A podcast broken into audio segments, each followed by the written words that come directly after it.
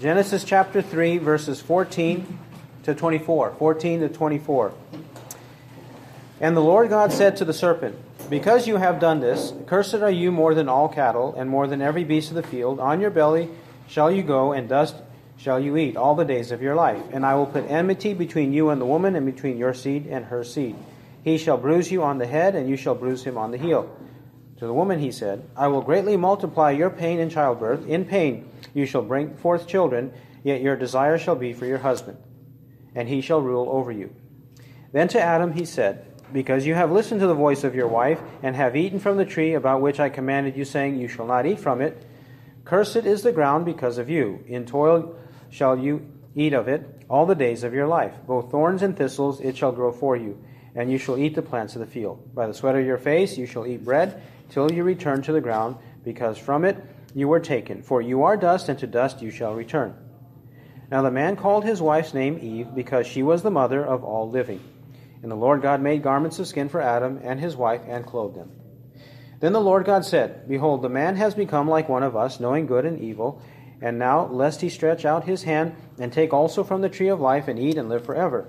Therefore the Lord God sent him out from the Garden of Eden to cultivate the ground from which he was taken. So he drove the man out, and at the east of the Garden of Eden he stationed the cherubim and the flaming sword, which turned every direction to guard the way to the tree of life. Well, now God confronts the serpent, and in the confrontation of the serpent, he does not inquire. There's no question, nothing like that. Yeah. He, he just says, Because you have done this, right. God knows, and there's no need to interrogate and to bring about repentance in the serpent. Right. You see, the interrogation before was in order for them to confess and to repent, but there's no need because there is no repentance for the serpent. There's either their sin or they are chosen. As it says in 1 Timothy 5:21 that there are chosen angels. There are chosen angels and there are fallen angels, and Satan is the chief of the fallen angels. So, Cursed are you more than all cattle and more than every beast of the field. On your belly shall you go, and dust shall you eat all the days of your life. The serpent is cursed more than the cattle and more than the beasts of the field, the domestic and wild animals, more than them. In what sense is the serpent more cursed than they? Well, when they are cursed, they die. They die physically, but they don't have souls and there's uh, inward part or souls they don't have, they would never go to hell, never be punished like that. Cattle are not punished that way, beasts are not punished that way. When they die, they cease to exist. They have animation, they have blood, but then that's it. They don't have a soul or a spirit. But in the case of the serpent, all the days of his life, forever and ever, he's going to be cursed above and beyond the animals. That's the way in which he is cursed. It could not mean merely that he's cursed because he's going to be on the ground as a serpent, merely that he's going to be eating uh, dust as his food, that it's going to go into his mouth or anything like that. It's using a figure, I believe, to describe the eternal punishment of the serpent. The eternal punishment of the serpent. And furthermore, this would be another indication, uh, regardless of this issue of whether the serpent used to have legs and now it does not have legs, things of that nature. I think that that is un, un, it is an unnecessary discussion and an unnecessary question because the Bible does not address it.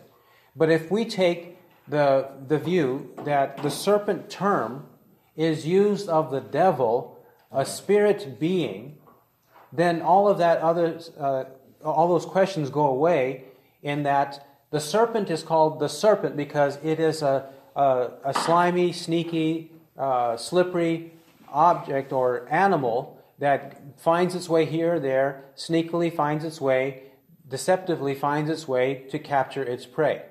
And that's why the devil is called by that name. He's called by that name because that's the way he behaves. He behaves that way, really, actually speaking, he behaves that way just like a snake or serpent does. And just as a snake being on the ground is a loathsome creature. And we consider those creatures more loathsome that are right there near the ground, right? Don't mice and, and rats, don't they also go on the ground like that? They're more, usually we consider those kinds of creatures more loathsome. So the, that is a, a sign or a metaphor, an example of the way in which the serpent is cursed. It is a loathsome creature. The serpent is, the snake is, that is, Satan is. Furthermore, verse 15, and I will put enmity between you and the woman, and between your seed and her seed. He shall bruise you on the head, and you shall bruise him on the heel. This verse, verse 15, is known as the Proto Evangelion, which means the first gospel, or the first announcement, first pronouncement of the gospel, the first indication that God would send a redeemer in order to reverse the curse. Right. Let's see how this verse explains it. From this verse, we would also say that this is the first announcement of the covenant of grace. Because in chapter 2, God put a test before them, a covenant, a covenant of works, that if they obeyed God's command in Genesis 2 15 to 17, if they obeyed God's command, then there would be nothing further to do. There would be no need for redemption. So it would have been dependent on their works. But now that they have sinned, salvation cannot be dependent on their works. If it was dependent on their works before their fall and they failed, how could it be dependent on their works, man's works, after the fall when they are now sinful? They could not be expected to obey after the fall. So salvation could not be based on works. Therefore, salvation has to be based on grace. That's why Genesis 3:15 is, and is also known as the first announcement of the covenant of grace, that salvation would be by grace. In fact, Romans 11:6 puts it in these polar opposites. It says, "If it is by grace, then it is no longer on the basis of works. Right. Otherwise, grace is no longer grace." Why did he say if it is by grace, it is no longer on the basis of works, otherwise, grace is no longer grace. Because in Paul's mind, just as in God's mind, from Genesis 2 and 3, it's either by the works of man or it is by the grace of God. And if it is by the grace of God, then God has to endow faith and repentance, a changed heart, to the individual for him to believe. If he does not do it, the individual will not believe because he is dependent on his works. He is smug in his own human wisdom. He thinks he's just fine before God. He doesn't even want to pursue God in truth, the true God, in the right way. He wants to worship idols and practice immorality. That's what natural man is. So it takes the grace of God to change him. And therefore, if it takes the grace of God to change, on what basis does God give grace? Based on Christ and based on election and predestination. Based on the work of Christ, Christ's righteousness, that is applied to us, and based on predestination, God chooses who will receive this work of Christ for their benefit, for their salvation. Well, that's what Genesis 3 15 first announces. Another fact we need to consider from Romans 11 6 is it is no longer on the basis of works. Right. Why did he say it is no longer on the basis of works? When was it ever on the basis of works? Only here in Genesis chapter 2, verses 15 to 17, and then in the law of Moses, Moses said and taught basically, do this and you will live. Leviticus 18:5. Do this and you will live. He put a challenge before them, not with one commandment, but with 613 commandments. Do this and you will live. Hypothetically, Moses presented to the people this position Do this and you will live. Of course, they would not do it. They could not do even one. Right. That's why it also says in the Old Testament, in uh, Deuteronomy 27 26, Cursed is everyone who does not abide by all the words of this law.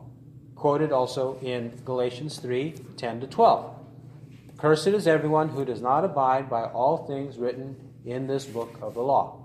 The curse is on the person who is not able to do it all. So, it's no longer on the basis of works in the sense that God set the test in the covenant of works in the garden, and God also presented the impossibility of it in the law of Moses. It's not that way. It is only by grace. By grace, through faith in Christ, because of Christ's resurrection, by the power of the Spirit to change us, and by the eternal decree of God to save us by predestination.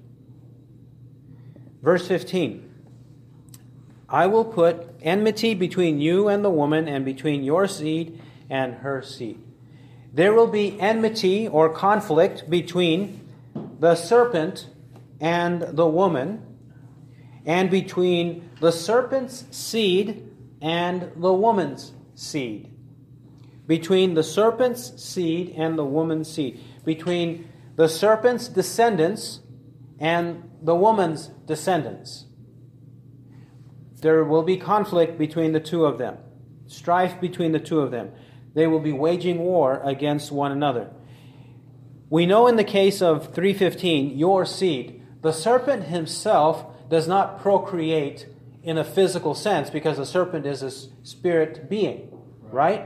He's an invisible spirit. The devil is. So he does not procreate. And we know also from Matthew chapter 22, Jesus explained to the Sadducees eh, that angels do not marry, nor are they given in marriage. So they don't procreate. Good angels and fallen angels, they don't procreate because they are not physical. So, who are these seed? Your seed.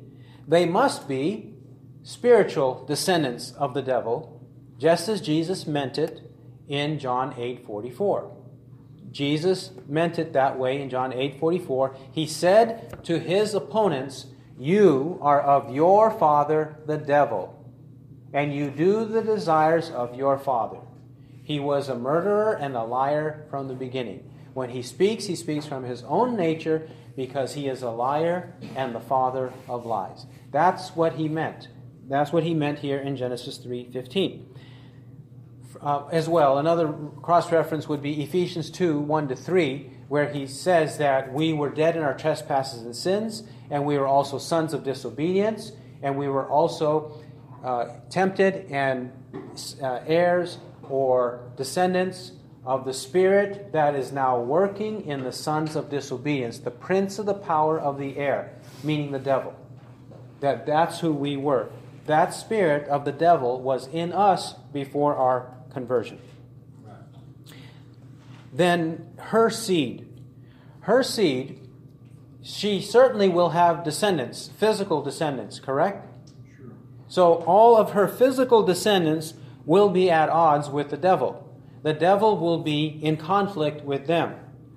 But she will also have spiritual descendants, will she not? Because it says in Genesis 3:20, now the man called his wife's name Eve because she was the mother of all living, and the Lord God made garments of skin for Adam and for his wife and clothed them. From that passage, we gather that they converted, that there was a change in them after this confrontation. They were by 321 they were redeemed. So naturally they would also have spiritual descendants. She would have spiritual descendants. But furthermore, in 315 it says, "He shall bruise you on the head and you shall bruise him on the heel." Among her descendants there would be one, he. It is singular, he. He shall bruise or crush you on the head and you shall bruise or crush him on the heel. The serpent will crush the descendant of the woman on the heel, but the descendant of the woman will crush the serpent on the head. It's worse to be crushed on the head than on the heel, right? So, the descendant of the woman must be Christ, who crushes the devil. That's why it says in 1 John 3 8, the Son of God appeared for this purpose, that he might destroy the works of the devil. This is why it says in Romans 16:20, "And the God of peace will soon crush Satan under your feet." On the day of judgment, do you not know that the saints will judge the world? 1 Corinthians 6 2. On the day of judgment, Christ and we who belong to him are going to pronounce judgment on the world and defeat the devil, crush him under our feet on the day of judgment. We saints will do so. This is what he meant here. Jesus came to destroy the works of the devil. He did so on the cross right. by his resurrection, and he will come in his second coming, and on the day of judgment, he will do so at that time as well. Right. Now, when did Satan crush or bruise Christ on the heel? The only incident, the only time that could have been, would be the cross. The cross, where when there was a temporary setback, a temporary um, a despondent uh, dis, uh, group of disciples, but it was not forever. It was not permanent because three days later he would rise from the dead. Let me submit to you that from Genesis 3:15 we have to have all of these doctrines understood to make any sense of this verse. All of the doctrines I have just announced, but also some more. How about the deity of Christ? How about the deity of Christ? Does that not uh, does that not have to be assumed the deity of Christ, the divine nature, to destroy, to destroy the serpent? Because if Adam and Eve could not destroy the serpent by their sinlessness before they sinned, how could Adam and Eve defeat the serpent after they sinned? Right. And if Adam and Eve initially, after they sinned, could not defeat the serpent, how could any of Adam and Eve's descendants, you and me, who have more sin, who have less knowledge and wisdom than Adam and Eve did in the garden, how could we defeat the serpent. We can't do that. So it has to be God who defeats the serpent. And God is making reference to himself by means of third person, which should not actually be a surprise to us. Right. Didn't Jesus refer to himself as the Son of Man? No doubt. He would refer to himself as the Son of Man. For the Son of Man came to seek and to save that which was lost, he said. The foxes have holes and the birds of the air have nests, but the Son of Man has nowhere to lay his head. Jesus said those words himself, but he referred to himself in the third person. That's what's happening here, too. God refers to himself in the third person. We can have many more examples of this. For example, Moses in the law of Moses refers to himself in the third person, though he wrote the law. 2 Corinthians 12, the Apostle Paul says that I know a man in Christ, whether in the body or outside of the body, I do not know. This man was taken up and caught up to the third heaven. He's referring to himself. Right? So, Jesus refers to himself and he says, He shall bruise you on the head. That's the divine nature. The human nature. The human nature, because he will be crushed on the heel. That's why it says in Galatians 4 4, In the fullness of the time, God sent forth his Son born of a woman, born under the law. Born of a woman. Born of a woman. Why that phrase, born of a woman? Because of this. Genesis 3:15. Right. God promised that her descendant would crush the serpent. Furthermore, if he has to be born and be, have a human nature, does he not have to have a perfect human nature like Adam and Eve had before they sinned? So the sinlessness, perfection of Christ, his utter and complete true righteousness, is also necessary for this verse to be true. Moreover, what about the virgin birth of Christ? Does he not have to have a pure, completely pure and sinless nature, not just from actual sins, but also from inherited sin, from original sin? Does he not have to be completely free from all that sin and guilt and condemnation? Therefore, he has to be born of a virgin, which means the Holy Spirit needs to produce a miracle in Mary for him to be conceived and born. Then, if the serpent crushes Jesus on the heel, and that signifies his death, then how can his death be of any value unless he rises from the dead? To conquer death. I am the resurrection and the life, Jesus said. He is declared to be the Son of God with power by the resurrection from the dead. Right. Because I live, you shall live also. All of these statements are necessary and they come together, but they come together in this verse as well. We have to assume, we have to know that this gospel proclamation, the first gospel proclamation, included this. Spoken, of course, here in figurative, metaphorical, illustrative ways. Yet, what is the concrete reality? We have to ask that question. What is the theological truth mentioned and implied by these words? We have to ask that question. Everybody does it. Everybody. Even skeptical and liberal scholars, when they come to this passage, they have to ask, what does this mean? We know he's speaking in metaphor, but what does this mean? And what do they say? They often just conclude, well, it's just they, they never knew anything about Christ. They never this is not a prediction of Christ in the gospel. It's just that God was going to work out some way to overcome the, the evils that are in the world. That's it. It's so vague like that. They just leave it like that.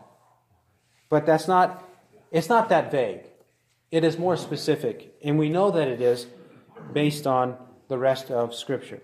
Then, if it was this vague, that means that God put Adam and Eve in misery.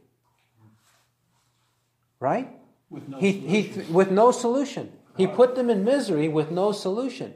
Why would Adam and Eve, to his first two humans, right. give them such vagaries and misery? Couldn't it couldn't be. He had to have some way to explain to them for them to have certain and concrete knowledge that they would be forgiven of sin. Right. They had to. How else could they have been able to communicate that to their offspring? And then communicate it to their offspring, which we will see towards the end of this chapter in chapter 4, when God uh, slew these animals, made garments of skin for Adam and his wife. God initiated the death of an animal for them to be clothed with garments of skin. Right. That's a sacrifice.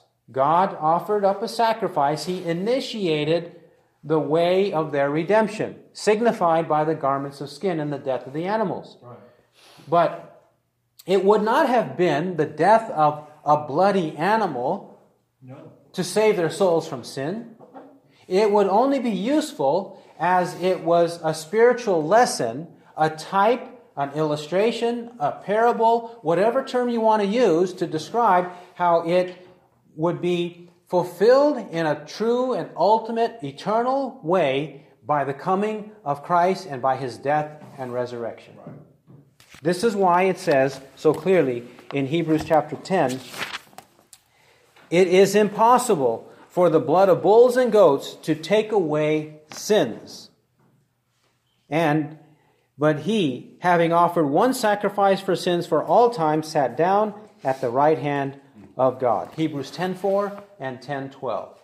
It is impossible for the blood of animals. How could the death of an animal pay for my sin? I am above animals. Why would God accept that? I have the image of God. The animal does not possess the image of God. I am a superior creature to the animal, based on Genesis 1 and 2 the animals cannot take the place of my sin. So he would have, in order to give them comfort and reconciliation and peace, God would have taught Adam and Eve the truth about Christ and the way of redemption in him. Then Genesis 3:16 To the woman he said, I will greatly multiply your pain in childbirth. In pain you shall bring forth children, yet your desire shall be for your husband, and he shall rule over you. Well, now a specific curse upon the woman and her relationship to the man, and then he'll talk about the curse on the man. To her, he says, I will greatly multiply your pain in childbirth. In pain you shall bring forth children. the, the production of children from Genesis 1:28 was a blessing. But now this blessing is mixed with a curse. God said, Be fruitful, multiply, and fill the earth. But now it is mixed with the curse, the curse of great pain. Great pain in childbirth. And though she has this great pain, it says, Yet your desire shall be for your husband, and he shall rule over you. This desire, this desire may be taken in two ways. If it is a negative desire, it would be just like Genesis 4, verse 7. Genesis 4, verse 7. If you do well, will not your countenance be lifted up? And if you do not do well, sin is crouching at the door, and its desire is for you, but you must master it. Its desire is for you, but you must master it. This negative desire would be for the woman to usurp her husband. That's what Eve did before she sinned, and now he may be signifying here that she will do so after she sinned, both before the fall and after the fall, to usurp her husband, to master her husband when the husband should master her or rule over her, be the master of his house. That's what it says in, at the end of verse 16, and he shall rule over you. You will desire to master him, but he shall rule over you. He is supposed to rule over you in the positive sense, not in the negative sense, though some take it that way.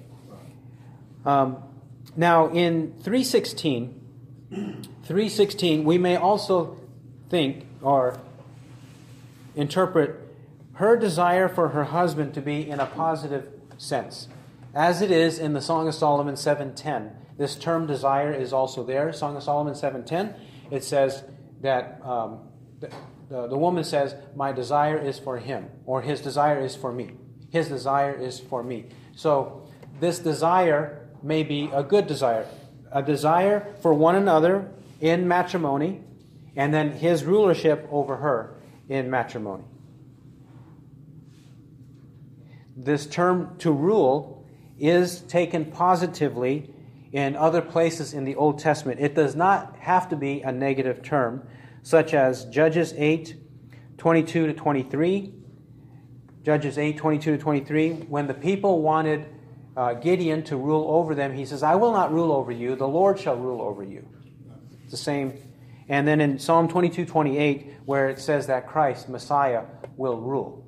He will rule. Verse 17 Then to Adam he said, Because you have listened to the voice of your wife and have eaten from the tree about which I commanded you, saying, You shall not eat from it, cursed is the ground because of you. In toil shall you eat of it all the days of your life. To Adam, what did he do wrong? He listened to the voice of his wife. He listened to the voice of his wife. In this case, his wife's voice was a sinful voice. And because he listened to the sinful voice of his wife, there's a curse on him. That is the context of this. It is wrong to listen to the sinful voice of the wife. That's what he did. That's what God is teaching him. It is not saying you should never listen to your wife, Right. the voice of your wife, because it could be that the voice of the wife is saying something that is righteous, something that is true. Notice in Genesis 21:12 we have a positive example of it. Right. But God said to Abraham, Do not be distressed because of the lad and your maid. Whatever Sarah tells you, listen to her, for through Isaac your descendants shall be named. Listen to whatever she says. So he did. Abraham did. God told Abraham, Listen to the advice that Sarah gave to you. Listen. But in this one, we know in Genesis 3:17, it was wrong or sinful dev- uh, advice that she gave to him. Even though God said, "I commanded you," God commanded one thing, the wife commanded another thing. The issue and how to test it, how to test the information we receive, whether it's from our wife or whoever it is, how to test it, test it by the Bible. Because that's what was contradicted. you have eaten from the tree about which I commanded you, saying, You shall not eat from it. We have to test it by the Bible. Right. That's why Isaiah 8, 19 and 20 says, To the law and to the testimony, if anyone does not speak in accordance with this word, it is because they have no dawn. They have to speak in accordance with the law and the testimony, the word of God. If they don't speak accordingly, there's no light, don't listen to them. Okay? That's the same as here. Then the curse in 17 says, Cursed is the ground because of you. In toil shall you eat of it all the days of your life. Adam was told in, in Genesis 2:15 to cultivate and keep the garden. He was supposed to work already before the fall. But now his work is toilsome work. He's going to have to sweat, as it says in verse 19, by the sweat of your face you shall eat. He's not going to always enjoy it. It's going to be loathsome to him, tiresome and toilsome to him. That's the part of the curse. The work is not the curse. Amen. But he added the blessing of work with an element of a curse to it. He has mixed it now because now we are in a fallen world. In toil shall you eat of it all the days of your life. And what is a part of this toil? Verse 18 Both thorns and thistles it shall grow for you. Thorns and thistles. These weeds will grow. Weeds will grow when they were not to grow before. Now they will grow. And they will be a nuisance to Adam. And that's the same with all kinds of other labor. All of our labor, whether it's farming or anything else, there's always elements of bitterness in it, always elements of toil, always elements of things that we dislike and disdain and even hate as a part of our work, yet that's part of the curse because of sin. There's a blessing in work mixed with the curse. We also see the blessing here in verse 18 and you shall eat the plants of the field. I'll still allow you and give you the plants to eat. You can still eat. I want you to eat. That's the blessing that retains, even while the curse is pronounced. Then, verse 19, he reiterates it by saying, By the sweat of your face you shall eat bread, till you return to the ground, because from it you were taken, for you are dust, and to dust you shall return. This curse in verse 19 is not only spiritual, we have been speaking in spiritual terms thus far but it's also physical. This is evident from the physical hardship of the woman in childbearing, the physical hardship of the man in work, and now it says that he will return to the ground. Returning to the ground was a curse upon the sin of Adam. Right. He would not have returned to the ground. There would be no death if he had not sinned. Because he sinned, he will die physically also. These two points are clear. That is, the fall produced spiritual death and physical death. Spiritual and physical. Not spiritual only and not physical only, but spiritual and physical. If we take away one of those two, we undermine the Bible. We undermine the gospel. We undermine redemption. It was both a spiritual fall and a physical fall. We know it was a spiritual fall because of these things he's been saying, such as verse 15, and what I just said about Genesis 3:21 about redemption and the garments of skin. We know the rest of the Bible is concerned about our spiritual salvation. We know it's spiritual. And also when it says in the day you eat of it you shall surely die, they died spiritually immediately the moment they sinned. They had this alienation which they recognized because of their shame, they covered themselves. So that was immediate.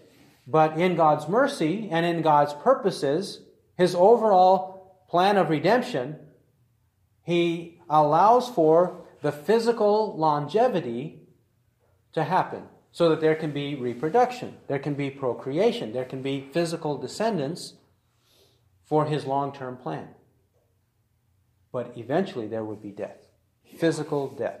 And that's what he says to Adam in 319. Because of the, your sin, you'll return to the ground from which you were taken. That will happen. This also shows that this death was not embedded in Adam when he was first created. The death that Adam experienced, spiritual and physical, were not innate to his initial creation. They were not there from the beginning. They were foreign to it from the beginning. This also shows that there can be no death, no curse. There can be nothing like this before the first sin of Adam and Eve. It could not have existed. Not with humans, not with animals, and not with plants. No curse on the ground. There was no hint of a curse on the ground of thorns and thistles before this incident, right? No hint of it. Because there was none. Because it was all pristine and pure and clean, unpolluted. Very good. But now, yeah, he called it very good. Genesis 1 31. Verse 20. Now the man called his wife's name Eve because she was the mother of all the living. Adam gave Eve's name to her.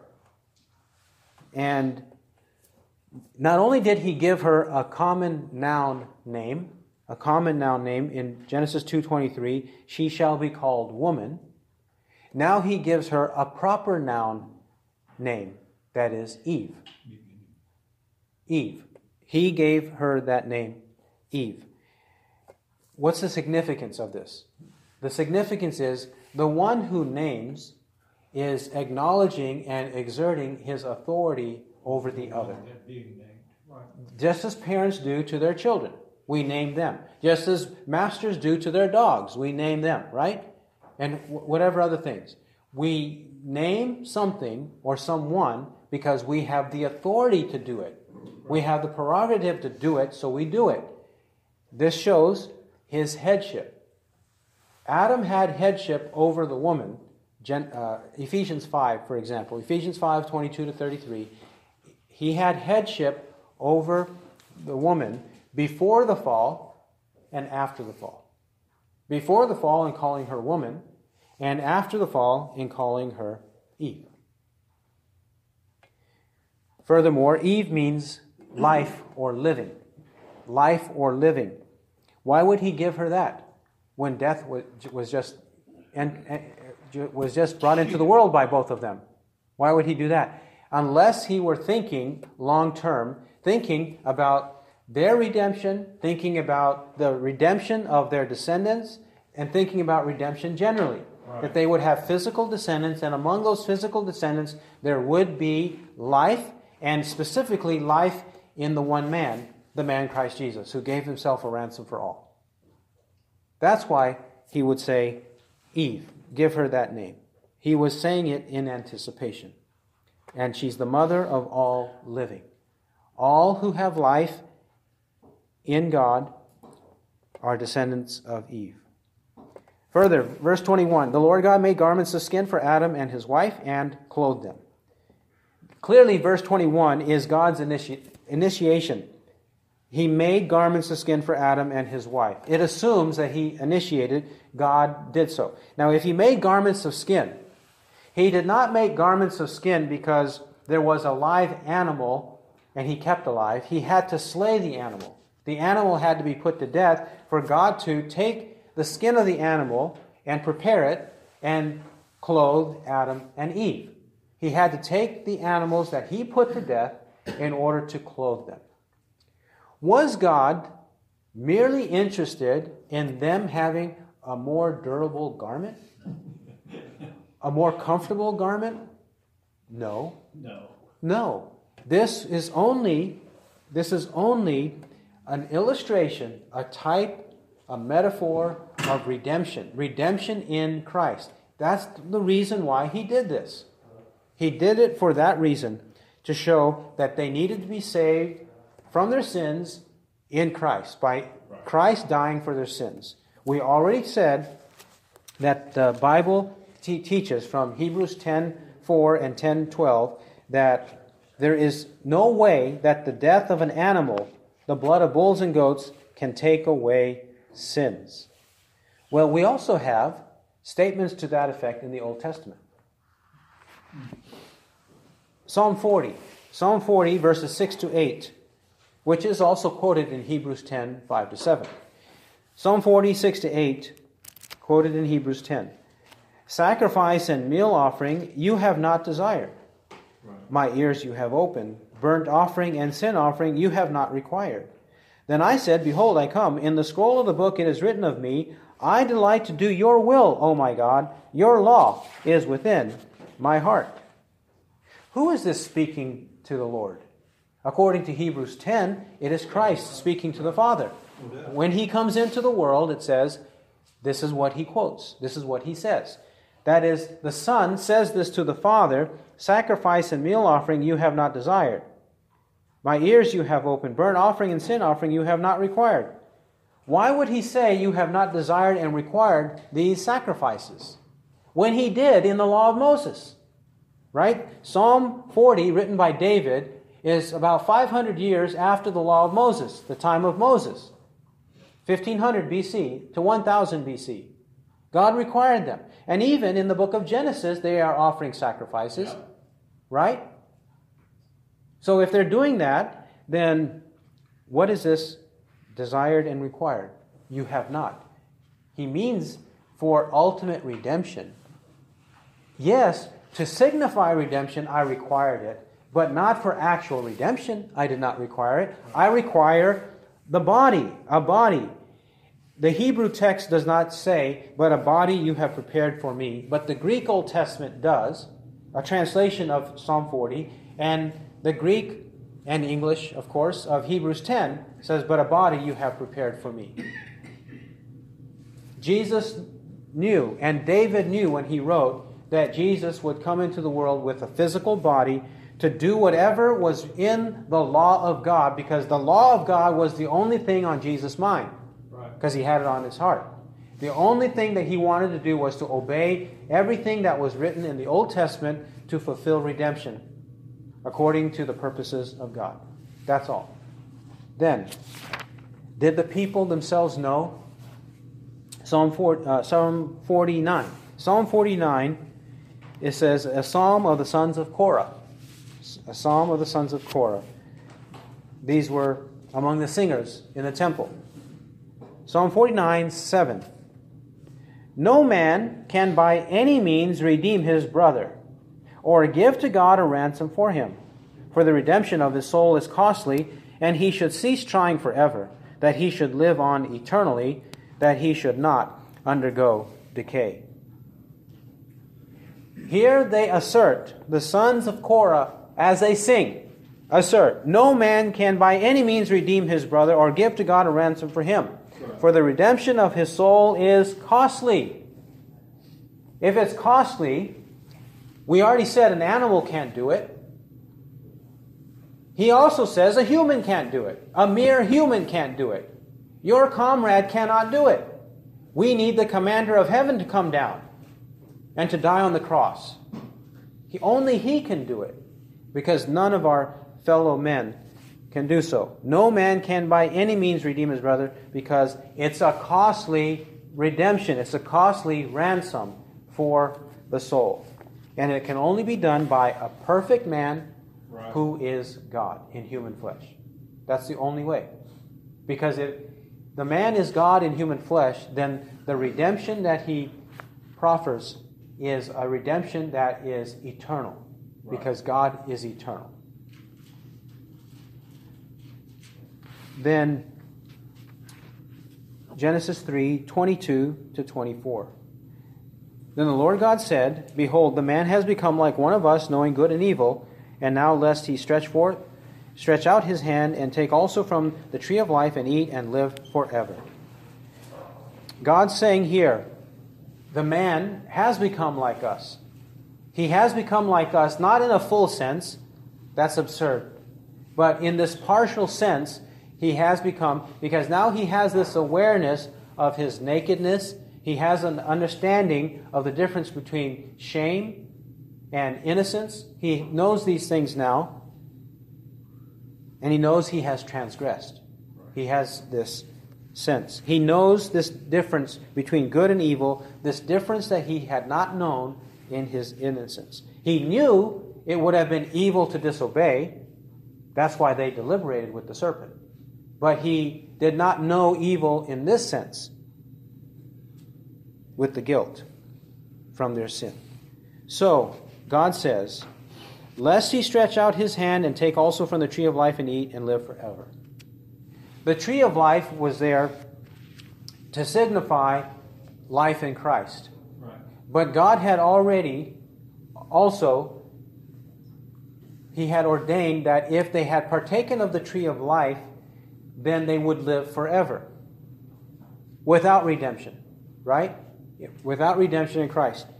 That ability of the tree still was there, and God prevented them, while being sinners, from partaking of the tree of life and living forever apart from the death of Christ. Right. He did not want that to happen apart from them putting their faith in Christ and having the blood of Christ applied to them. He did not want them to do it in some other way by going to the tree of life. Therefore, he sent him out from the Garden of Eden to cultivate the ground from which he was taken. He sent him out, and verse 24 says, He drove the man out. He sent him out and he drove him out. He drove him out is said in a negative sense. It is not in a positive sense that he drove him out. Remember, in Genesis 21, when Sarah and God told Abraham to drive out and send out Ishmael and his mother from the household, it says in Genesis 21:10, Therefore she said to Abraham, Drive out this maid and her son, for the son of this maid shall not be an heir with my son Isaac. Right. So this was because of punishment, because of sin, sin in Ishmael and Hagar, but also sin, the sin of Adam and Eve, they deserve to be driven out, pushed out of the Garden of Eden. Not only that, east of the Garden of Eden, he put the cherubim there. The cherubim. This is the first time this term is used in the Old Testament. The term cherubim, without dispute, is a term for angels. It's a term for angels. It does not say how many, but at least two. And I say at least two because the Hebrew ending, I am, Is plural. is a plural ending. It's a plural ending, so there must have been at least two angels stationed there with the flaming sword, this ominous sword, a flaming sword, turning every direction to guard the way to the tree of life, to prevent anyone from ever accessing the tree of life. God stationed those angels. Which also brings us back to the point. We're dealing with spiritual realities here. Therefore, for those antagonists and skeptics of the Bible who say the serpent is fictitious, the serpent is not real, Satan is not real, there is no personal evil devil, what will they say about Genesis 3:24? 324 says that there are good angels, cherubim, and even skeptics have to acknowledge, skeptical scholars of the Old Testament have to acknowledge that cherubim throughout the Old Testament is a term for angels, even in historical contexts, like in 1 Kings chapter 6 to 8, when Solomon when Solomon had these images of angels there in the temple. He had the angels there in the temple with wings, right there in the Holy of Holies. Right. He had them there. And even Moses did generations before in the tabernacle. He had them there. So they believed in angels, they believed in the unseen world. This is not an invention of Christianity. The Old Testament is dealing with the unseen, invisible spiritual world and physical world together, hand in hand. It's not a merely and exclusively physical book. The Old Testament is not that. He who has ears to hear, let him hear what the Spirit says. Amen.